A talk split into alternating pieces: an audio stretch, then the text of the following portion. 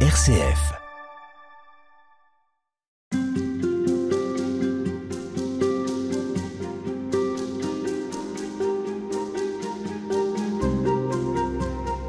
On est avec vous, sœur Sonia Béranger, toute cette semaine. Bonjour. Bonjour. Vous êtes membre de la communauté du Chemin Neuf, je le précise parce que euh, c'est ici que vous vivez, à Rome, là où nous enregistrons exceptionnellement cette émission.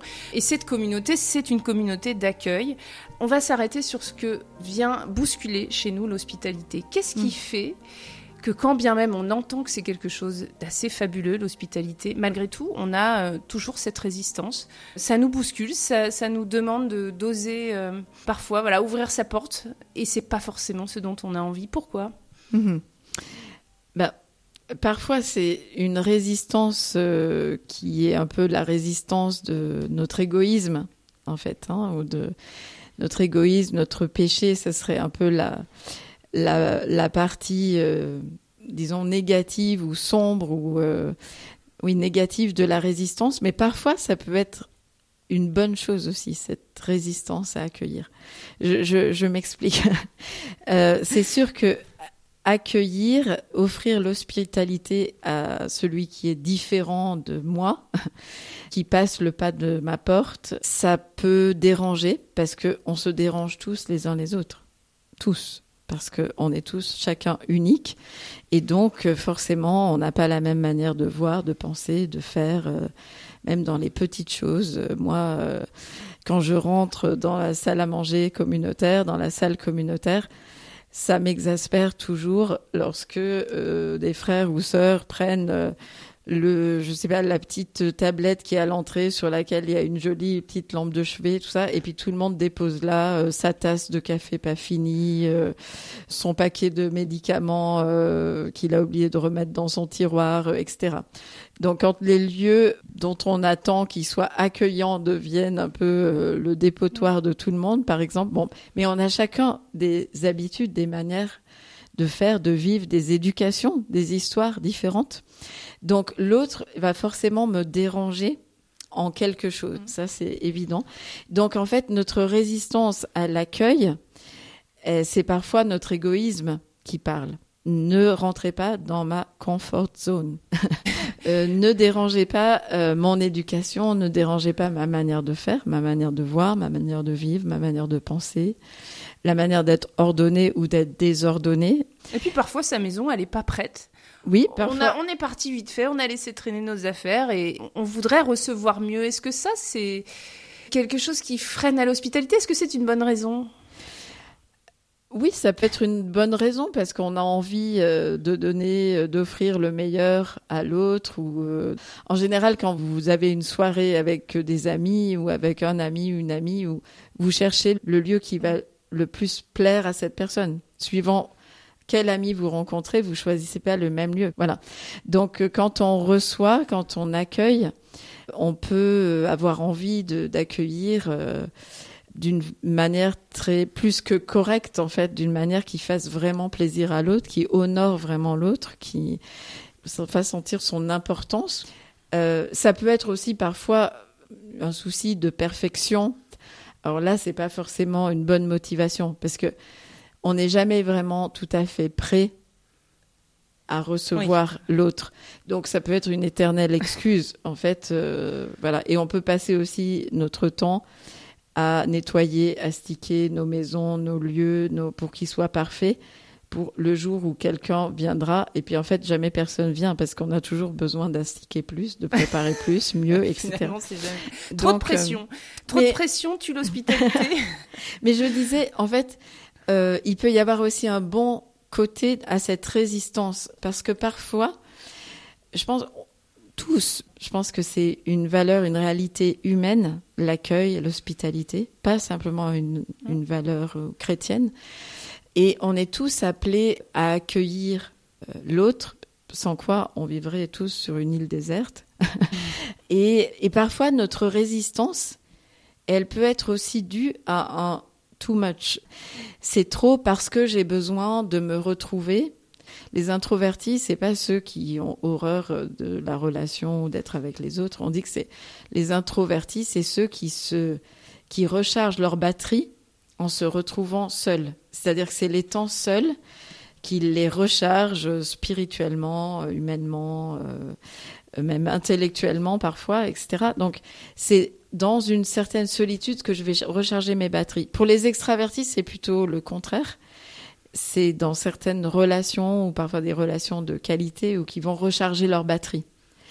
Donc en fait, quand on sent une résistance, ça peut être que on a besoin de, se retrouver soi-même, besoin de prier, besoin de. On a peut-être tellement vécu de choses. J'ai vécu deux ans et demi en Angleterre et il y a une expression que j'ai appris là-bas. I need to process. I need to process. C'est très anglo-saxon. I need to process. Ça veut dire j'ai besoin d'intégrer, de, digérer, même des très bonnes choses, pas forcément des choses qui ont été difficiles à vivre, mais alors peut-être parce que les, les Anglais sont pas relationnellement aussi bâtis comme euh, les Français ou comme ouais, d'autres. L'hospitalité c'est quelque chose de culturel aussi, c'est voilà. Mais on peut avoir besoin de temps soit personnel, soit aussi besoin de temps par exemple en famille ou en couple. L'un peut avoir envie d'avoir toujours euh, du monde à la maison, c'est jamais un problème, et pour l'autre, ça peut être lourd ou devenir lourd s'il n'y a pas certaines un peu limite. Ou... Donc notre résistance, elle nous dit attention.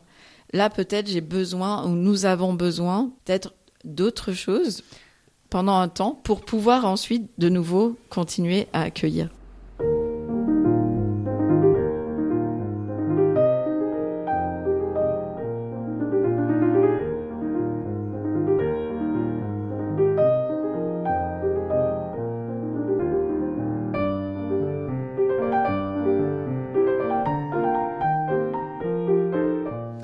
Alors, le mieux, c'est de partir d'un exemple très concret. ce, ce que nous vivons ici dans, dans cette maison. Et dites-nous combien vous êtes dans votre communauté très du bien. Chemin Neuf. Donc, nous sommes actuellement six membres de la communauté du Chemin Neuf présents ici dans cette maison. Euh, donc, nous cohabitons avec euh, la communauté des Sœurs Saint-Joseph de Cluny, qui sont actuellement 10 dans la maison. Tout ça à l'intérieur d'une maison qui peut accueillir 100 personnes et qui est donc une maison d'accueil et qui comprend aussi 12 étudiants. Euh, ensuite s'ajoutent à ça les gens que nous accueillons, touristes, pèlerins, etc.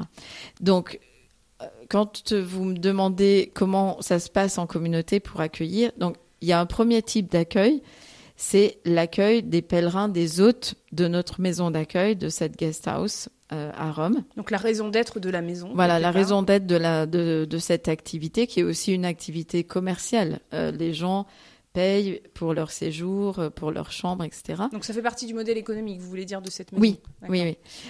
Donc ces personnes, nous les accueillons. C'est sûr que pour nous, comme communauté religieuse, ça nous intéresse pas de tenir un hôtel. tenir un hôtel, ça nous intéresse pas. Et donc, euh, si nous sommes là, si nous faisons ce job, disons, c'est pas parce que euh, ça nous intéresse de tenir euh, quelque chose mmh. qui est un peu comme un hôtel. Par contre, faire de l'hôtellerie, au sens de, enfin, de l'hospitalité, de l'accueil, euh, tous ces mots-là, hein, hôtellerie, euh, hospitalité, euh, c'est tous les mêmes racines. Mmh. ça, ça nous intéresse parce que accueillir l'autre, il y a quelque chose qui se passe quand on accueille quelqu'un. Ici, on accueille beaucoup de gens. Vous savez, on, travaille avec Booking.com. Donc, il y a aussi bien des musulmans du Qatar que des Vénézuéliens, des gens de Colombie, des Chinois, des Japonais, des Américains, des écoles baptistes de Dallas, des écoles catholiques de Paris. Il y a vraiment une grande variété.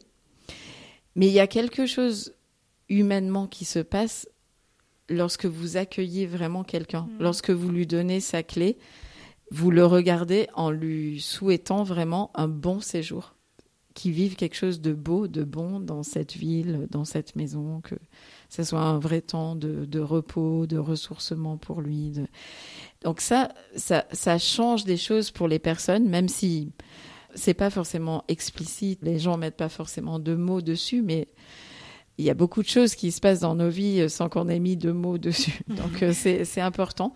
Et vous, en tant que membre de la communauté du chemin neuf, vous portez une croix. Il faut le dire, vous êtes euh, sœur sans voile, mais avec une croix. Oui. Et donc on vous identifie comme, oui. comme chrétienne. Tout à fait. Et puis la maison est, est quand même plein de signes religieux aussi. Les gens qui voyagent beaucoup En fait, quand ils réservent sur booking.com, ils, ils vont très vite en général parce qu'ils ont des vies très rapides et très chargées. Et ils regardent quoi? Ils regardent euh, un lieu bien situé dans Rome, pas trop cher, de bonnes recensions euh, sur les réseaux sociaux, de belles photos d'un jardin magnifique qu'on a au centre, au milieu de cette maison. Et ils réservent. Ils disent pas que cette maison est tenue par deux communautés religieuses présentes dans la maison. Donc, ils ont certainement la surprise en arrivant et ils disent ah mais je savais pas que c'était tenu par deux communautés religieuses. Donc on leur fait remarquer quand même que tout était écrit à l'avance, mais qu'ils disent oui j'ai pas lu. Parfois certaines personnes ont dit non mais moi je peux pas rester dans un lieu religieux comme ça. Donc là on essaye de lui dire bah vous n'êtes pas forcé euh, de rester là euh, mais peut-être vous pouvez essayer euh, vous pouvez toujours passer une première nuit et puis vous verrez. Si vous êtes mal à l'aise si ça ne vous convient pas bah, vous partez. On a eu aussi des personnes qui nous ont dit mais moi je peux pas dormir dans une chambre où il y a un crucifix dans la chambre. Est-ce que je peux enlever ce crucifix donc Alors, quelle est votre réponse? ben, on essaye toujours de parler avec la personne, de comprendre quel est le malaise derrière cela? Il y a des personnes, euh, une fois qu'ils ont parlé, qui sont sentis écoutés, en fait, il n'y a plus de problème. il y en a d'autres pour qui c'est différent, et donc nous, on leur dit, ben, si vous voulez, euh, allez-y, vous décrochez le crucifix dans votre chambre, puis vous le remettez à la fin.